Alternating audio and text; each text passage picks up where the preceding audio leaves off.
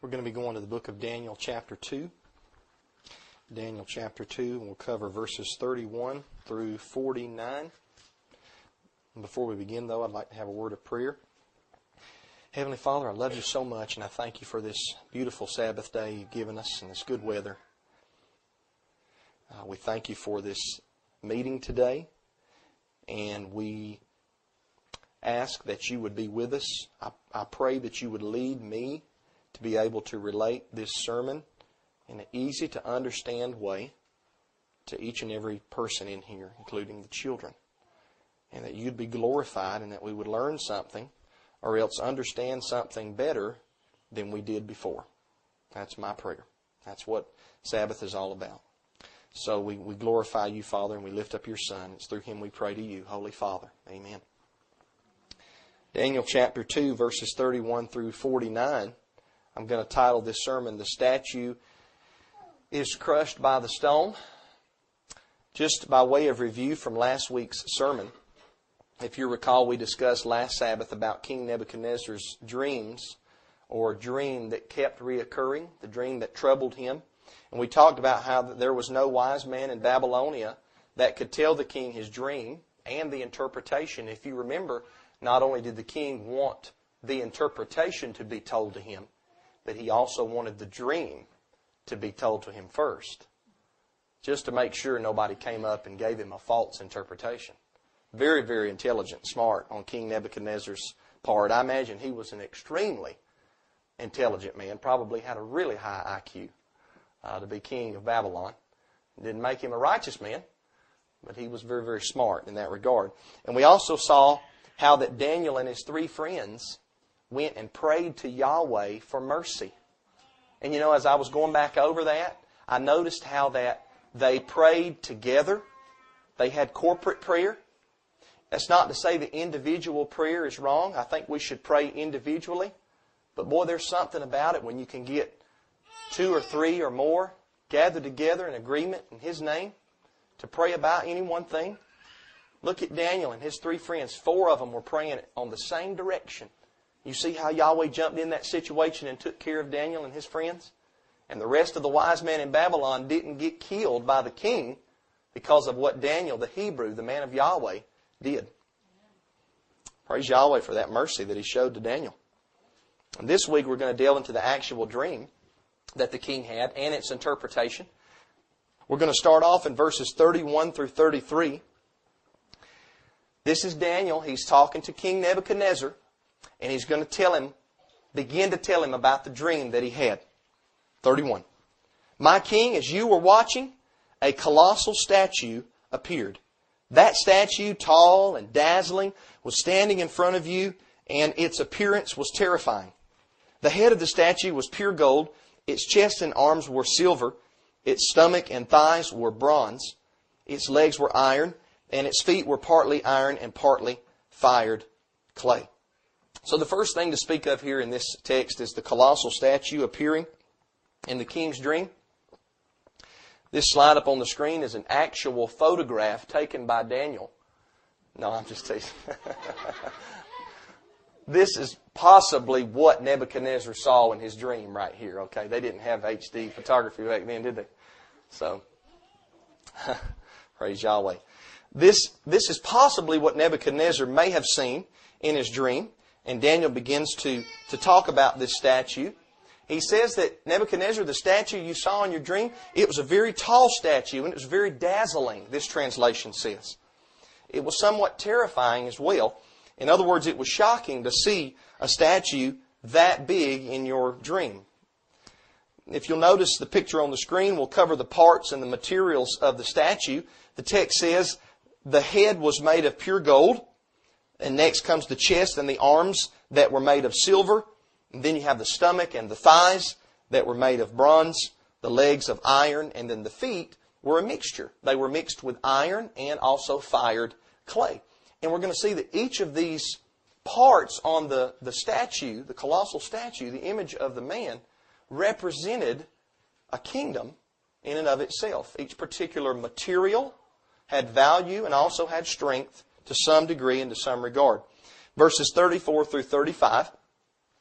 Daniel goes on and says, As you were watching, a stone broke off without a hand touching it, struck the statue on its feet of iron and fired clay, and crushed them. Then the iron, the fired clay, the bronze, the silver, and the gold were shattered and became like chaff from the summer threshing floors.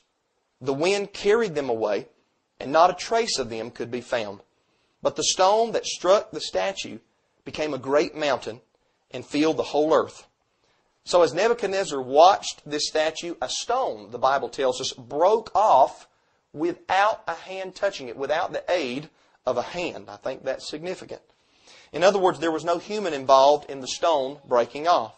Now, it's odd here that Daniel simply speaks of this stone breaking off without really mentioning where or what it broke off of. Daniel 2 verse 45 helps us out though here. That's a text we'll get more into in a moment. And it's more specific concerning the breaking off of the stone. It states this, Daniel 2.45, You saw a stone break off from the mountain without a hand touching it. So there was a mountain in addition to the statue in Nebuchadnezzar's dream. Nebuchadnezzar must have seen a mountain and a stone break off from the mountain without the aid of a hand. And next we read of this stone striking the colossal statue on the feet of the statue, the feet which were made of the, of the iron and the fired clay. And it crushed the feet. And as we read the text, it appears that as the stone crushed the feet of the statue, the entire statue began to fall and was shattered into pieces. Verse 35 tells us that it was shattered so much that it was like chaff from the summer threshing floors. The chaff in Scripture is the refuse of specifically the wheat harvest. When they would go and collect wheat, they would bring it to a threshing floor, and the chaff would be driven away by the wind as the wheat was thrown into the air. What would be left over would be the wheat, and the chaff would be blown away. Psalm chapter 1 talks about the ungodly. It depicts the ungodly like chaff. It mentions the blessed man, the happy man that delights in the Torah of Yahweh, but it says that the ungodly are not so, but they're like the chaff that the wind drives away.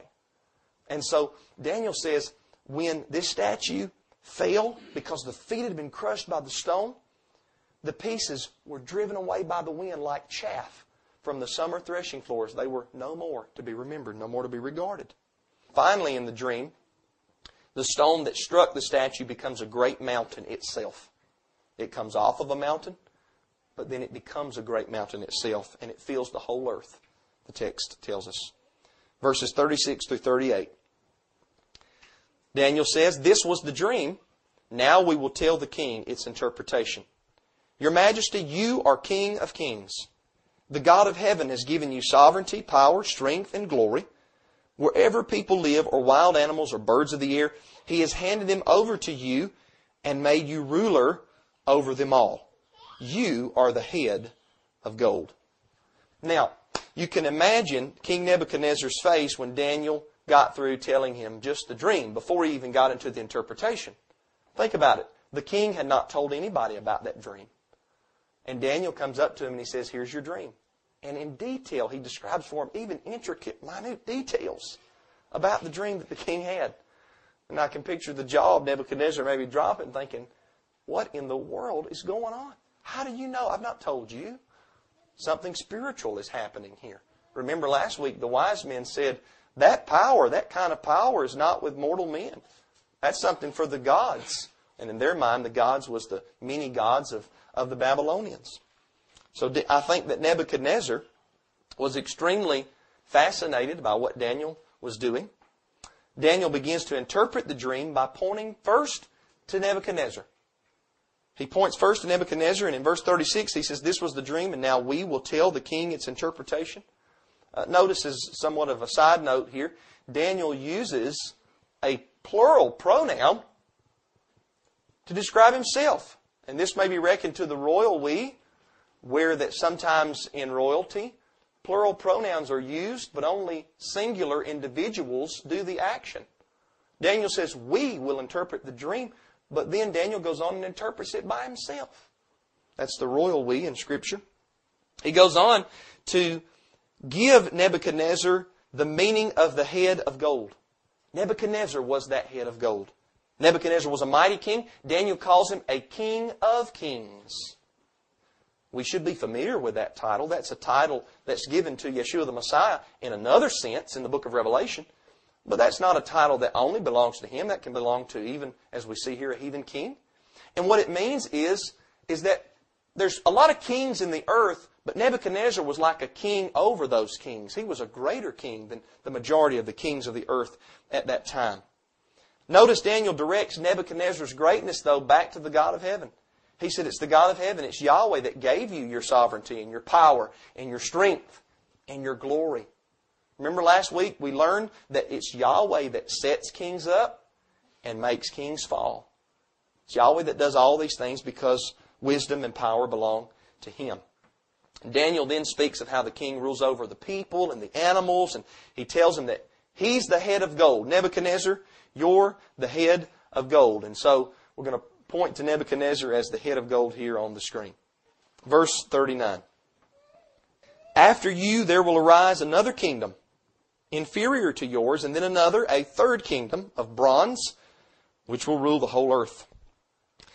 King Nebuchadnezzar represents the head of gold, and now we are told that the next two parts of the statue represent two other kingdoms. The chest and the arms of the statue were made of silver, so this kingdom is said to be inferior to Nebuchadnezzar's. I don't know that inferior is the best translation of that Hebrew word. Because even though the value of the material decreases from gold to silver, the strength of the material, and not only the material, but the materials, the strength of those materials increases as we get down the statue.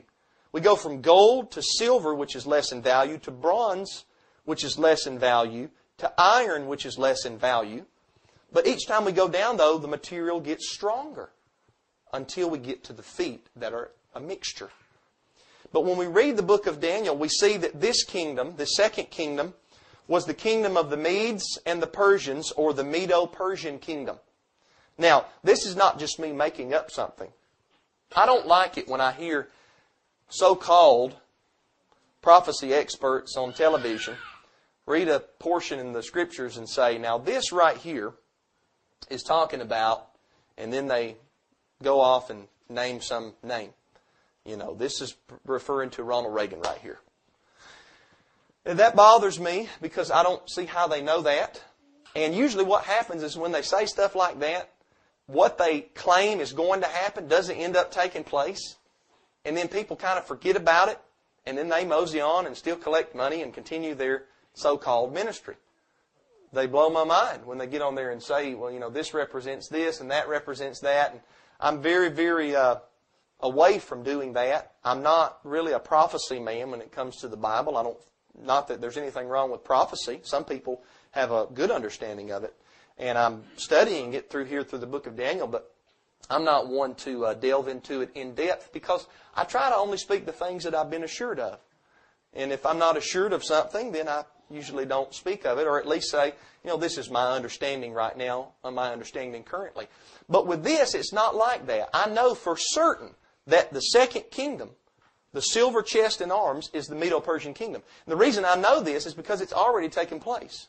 It already happened. We can read the book of Daniel and see that after the Babylonian kingdom, the next kingdom that came into place was the Medes and the Persians. We'll get to that in our study through the book of Daniel. After that kingdom comes the stomach and the thighs. The stomach and the thighs are made out of bronze a less valuable metal, but a stronger one. And that represents a third kingdom.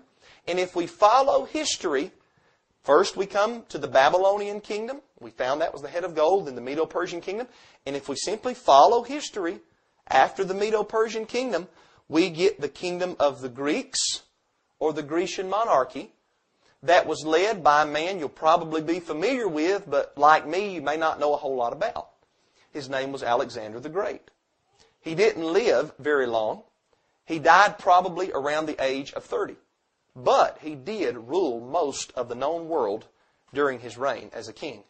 And so then we come to the third kingdom, which is the Greeks or the Grecian monarchy, which represents the bronze stomach as well as the bronze thighs.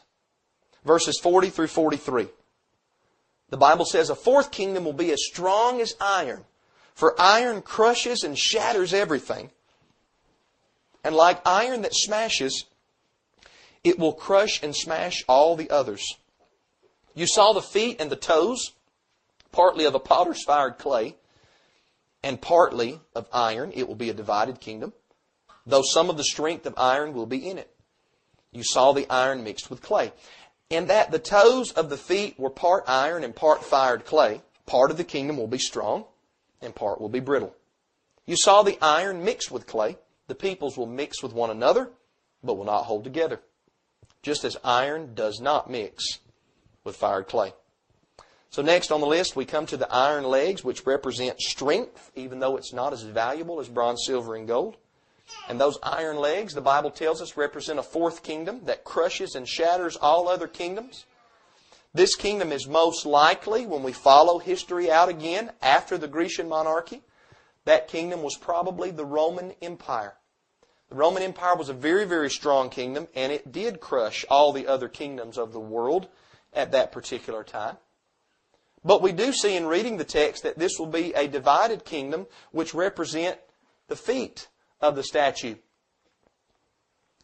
The strength of iron is there, but it is mixed with clay, which is not strong.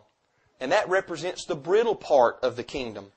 The text says that the peoples, and I'm going to say that that's referring to the peoples of the Roman Empire, the peoples will mix with one another but will not hold together.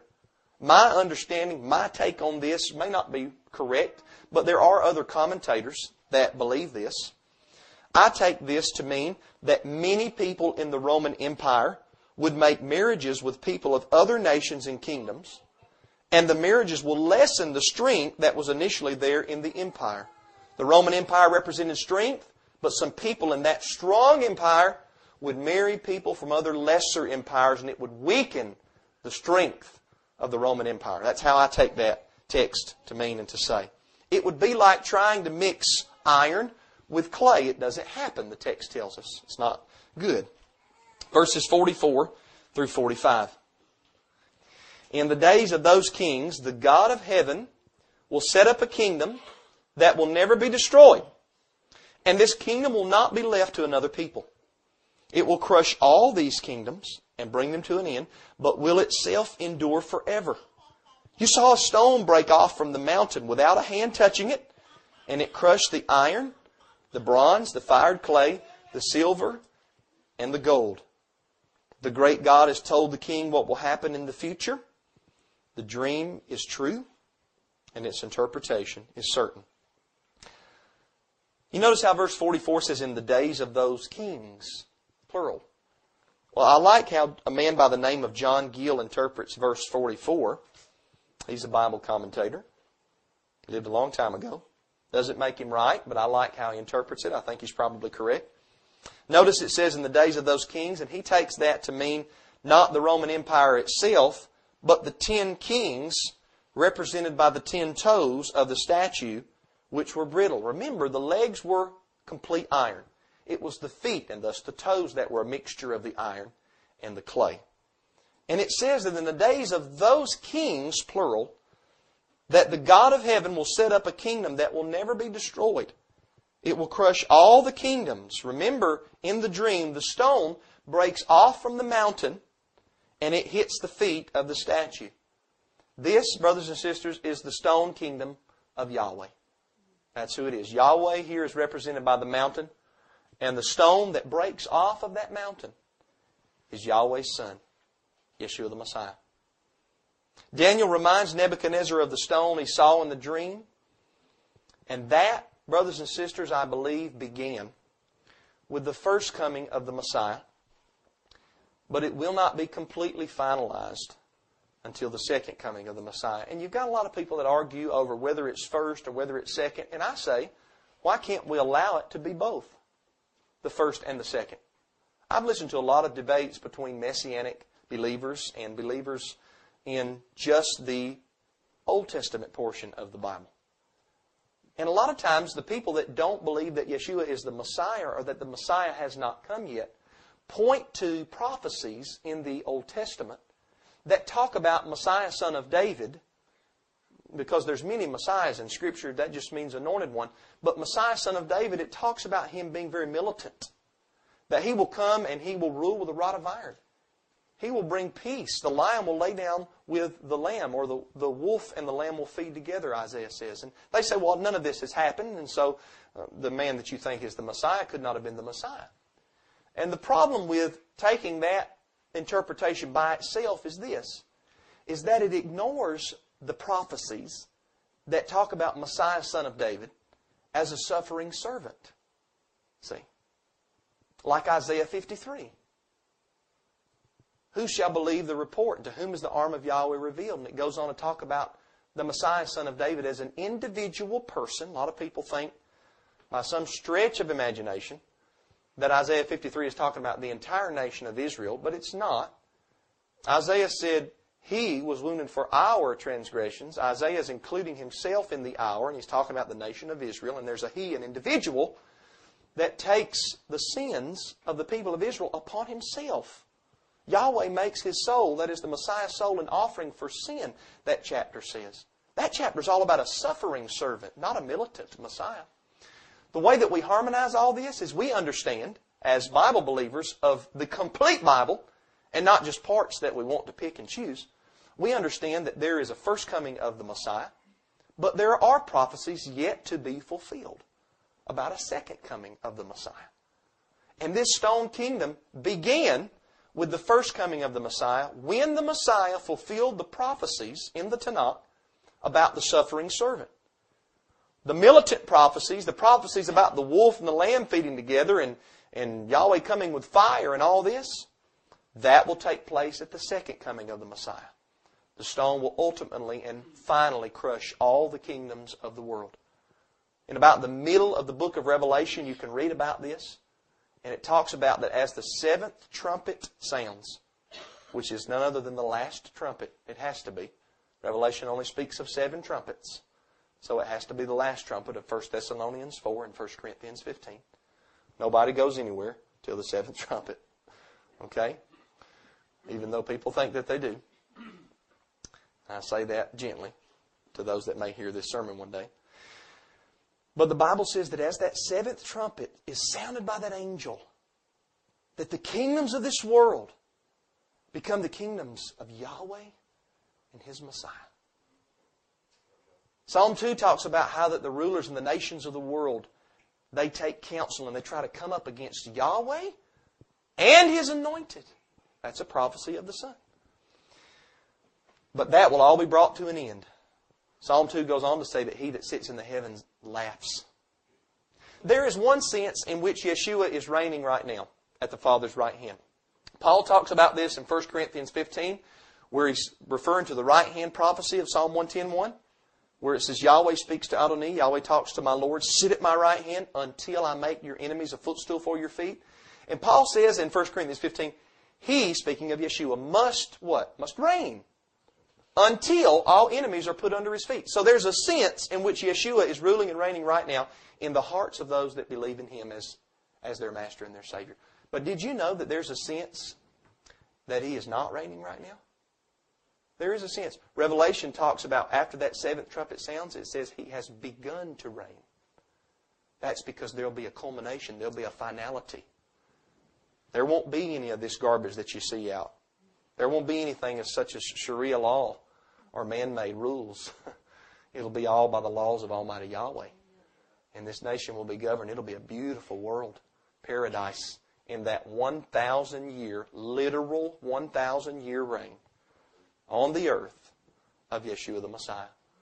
Not anything about going to heaven, but heaven coming to us in some form. And then after that 1,000 years is over with, then we see the new heavens and the new earth coming down out of heaven like a bride adorned for her husband, the New Jerusalem.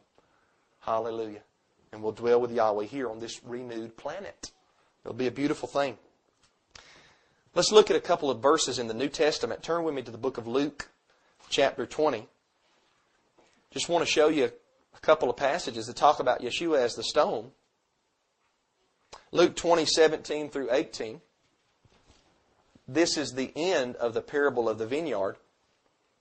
here the Messiah says, But he looked at them and said, Then what is the meaning of this scripture? The stone that the builders rejected, this has become the cornerstone. And that's a quote from Psalm 118, verse 18. Everyone who falls on that stone will be broken to pieces, and if it falls on anyone, it will grind him to powder. That should sound familiar. We read in Daniel about the stone breaking off from the mountain without hands. I want to ask you, what does that what do you think of? I think of the virgin birth when I read that. And I know a lot of people have never linked that together, but evidently as I speak this, Brother Arnold's thinking the same thing. I think of the virgin birth. I think of the stone coming directly from Yahweh, being begotten by the Father, without the aid of a human father like Joseph. Joseph was his father on earth, a stepfather, we could say in our vernacular. But the one that conceived him was the, the Spirit of Yahweh. Luke and Matthew tell us this. So I think that's probably a reference to the virgin birth. And when that stone breaks off of that mountain, it hits the feet of that statue and it crushes that statue, Brother Dan. What did Yeshua say? If it falls on anyone, it will what? It will grind him to powder. It'd be like chaff that the wind drives away, the chaff of the summer threshing floors. The stone that the builders rejected. Yeshua depicts himself here as a stone that is needed in the building of a structure. And he said, the builders come along and they see me, I'm the stone, but they don't pick me up and use me in the building. He says, that stone that the builders rejected has become the cornerstone. The cornerstone is the, the block or the stone by which everything else is measured. So that everything has an equality. So that you can have a firm and equal foundation that is level and sturdy to build the rest of the structure. That's what the cornerstone means there.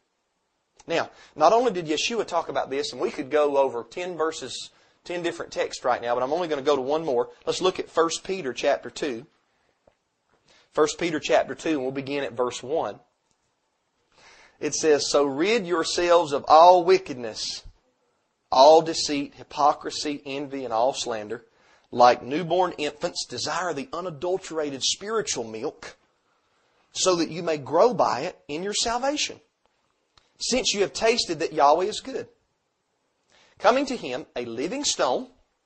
See here, the Messiah is a stone, but he's alive. You know, he's depicted as a stone.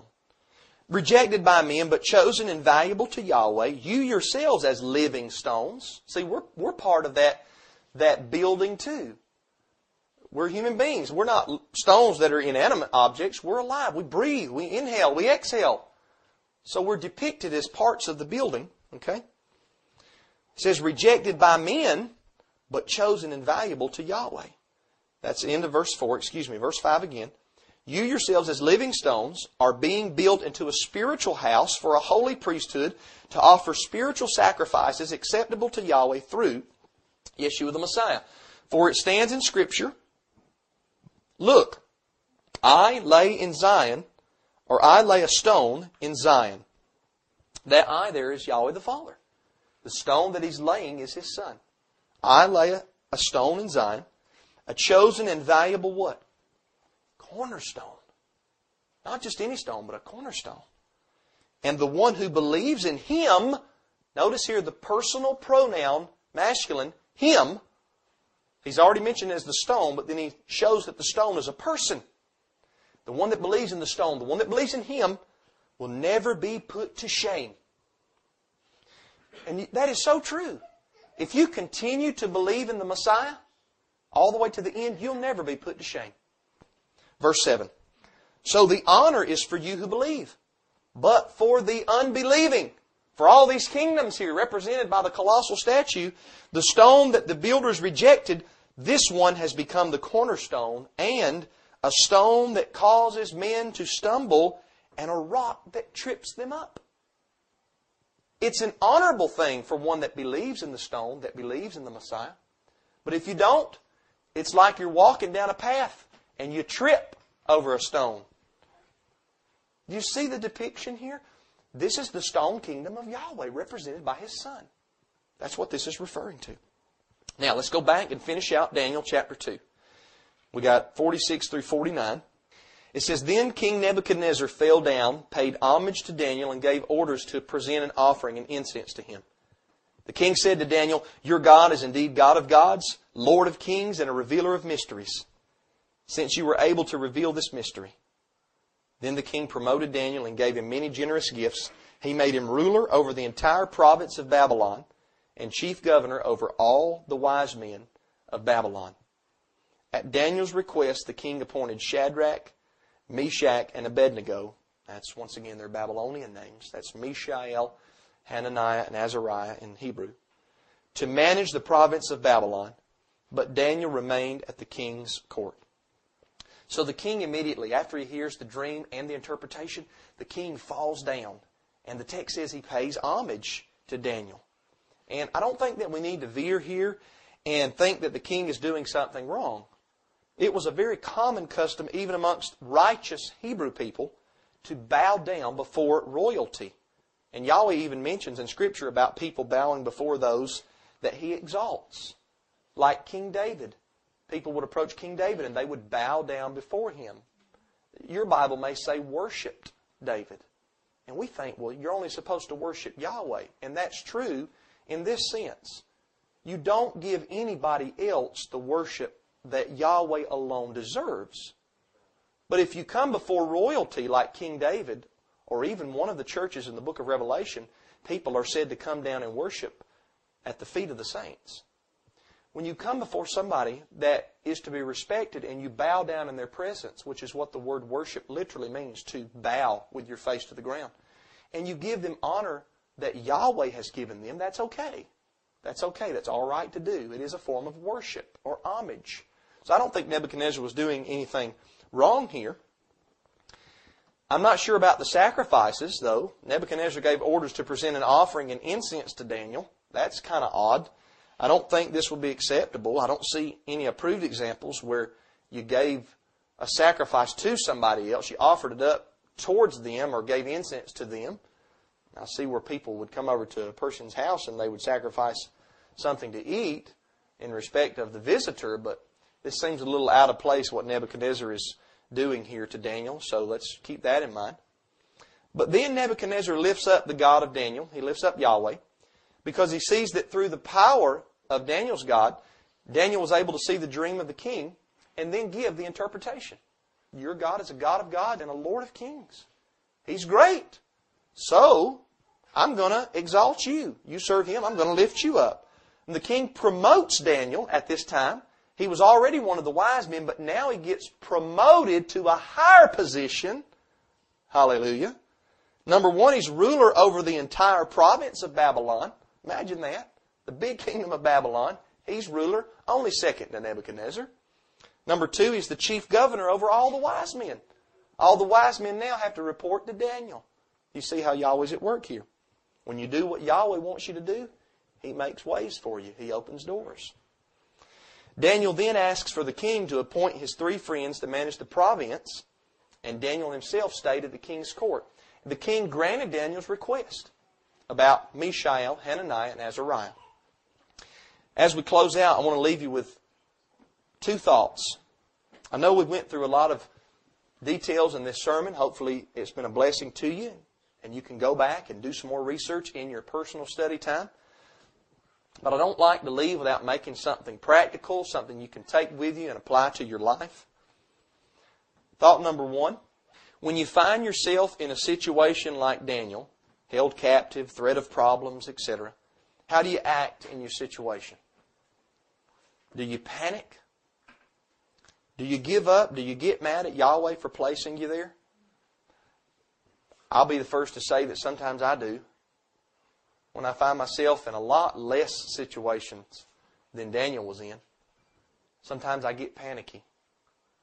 And sometimes I get upset and I get frustrated. When what I really should do is the first thing is I should take it to Yahweh and let Him worry about it. He says in the book of Psalms to cast all of your cares upon Him, for He cares for you. For He cares for you. He loves His children. Next time you find yourself in a difficult situation like Daniel, first thing you ought to do is just hit your knees and say, Father Yahweh, I'm taking this to you. I'm casting it upon you, Father, for you care for me. That's what Daniel did. As soon as he heard about death He went to his friends and said, let's pray and ask the God of heaven for mercy. How do you act when you get in those situations? You need to calmly continue to serve Yahweh no matter what happens to you, no matter what takes place in your life. I love the song that Casting Crowns sings Praise you in the storm. The chorus to that song says, I will praise you in the storm, and I will lift my hands, for you are who you are, no matter where I am. Amen. And every tear that I cry, you hold in your hand. And though my heart is torn, I will praise you in this storm. Beautiful words. And, and I, I, rem, I was reminded of that song today as I was going back over my notes. And I thought, that's exactly what Daniel did, Brother TJ. That's what he did. This is a bad storm. I've been ripped from my family, but I'm still going to praise Yahweh. Still going to do everything that I know to do. And you know, that's what Yahweh requires of us, just to do everything that we know to do. And let Him take care of the rest. Point number two I want to close you with is this. When you're rewarded by Yahweh because you've done something that's right, Yahweh's blessed you, don't forget the people of Yahweh. I thought about this because of how Daniel didn't forget his three friends. His three friends weren't promoted. Daniel was promoted, but Daniel went to the king and said, I want to make a request that my friends, my Hebrew friends, get promoted as well. And the king granted that request. Daniel could have just forgot about them. But no, they were righteous followers of Yahweh. And Daniel didn't get pride in himself. He said, No, I'm going to love my neighbor as I love myself. If one of them, if Mishael could have gave the dream and the interpretation, he got promoted, I would want him to look out for me. So I'm going to look out for Mishael. Right? Sometimes I think we get so caught up. Here again, I speak to myself. We get so caught up in ourself and in the life that we live that we forget about other people. And the Bible says, if at all possible, we should do good to all men, but it says especially those of the household of faith. So when Yahweh blesses you, don't forget about your brethren and your sisters, the family of Yahweh. Be like Daniel. Regard your fellow Hebrews. Regard your fellow friends. Love your neighbor as you love yourself. Nothing wrong with loving yourself. There's a good love for yourself. And in order to love your neighbor, you've got to have that love for yourself, right? But don't leave out your neighbor. That's the second greatest commandment in the whole Torah. To talk about commandments? That's the second greatest one. To love your neighbor as you love yourself. Matthew 7, verse 12. People think it's a New Testament thing. But Matthew 7, verse 12, before the cross, before the blood was shed, Yeshua said, Whatsoever you would that men do to you, do you likewise to them.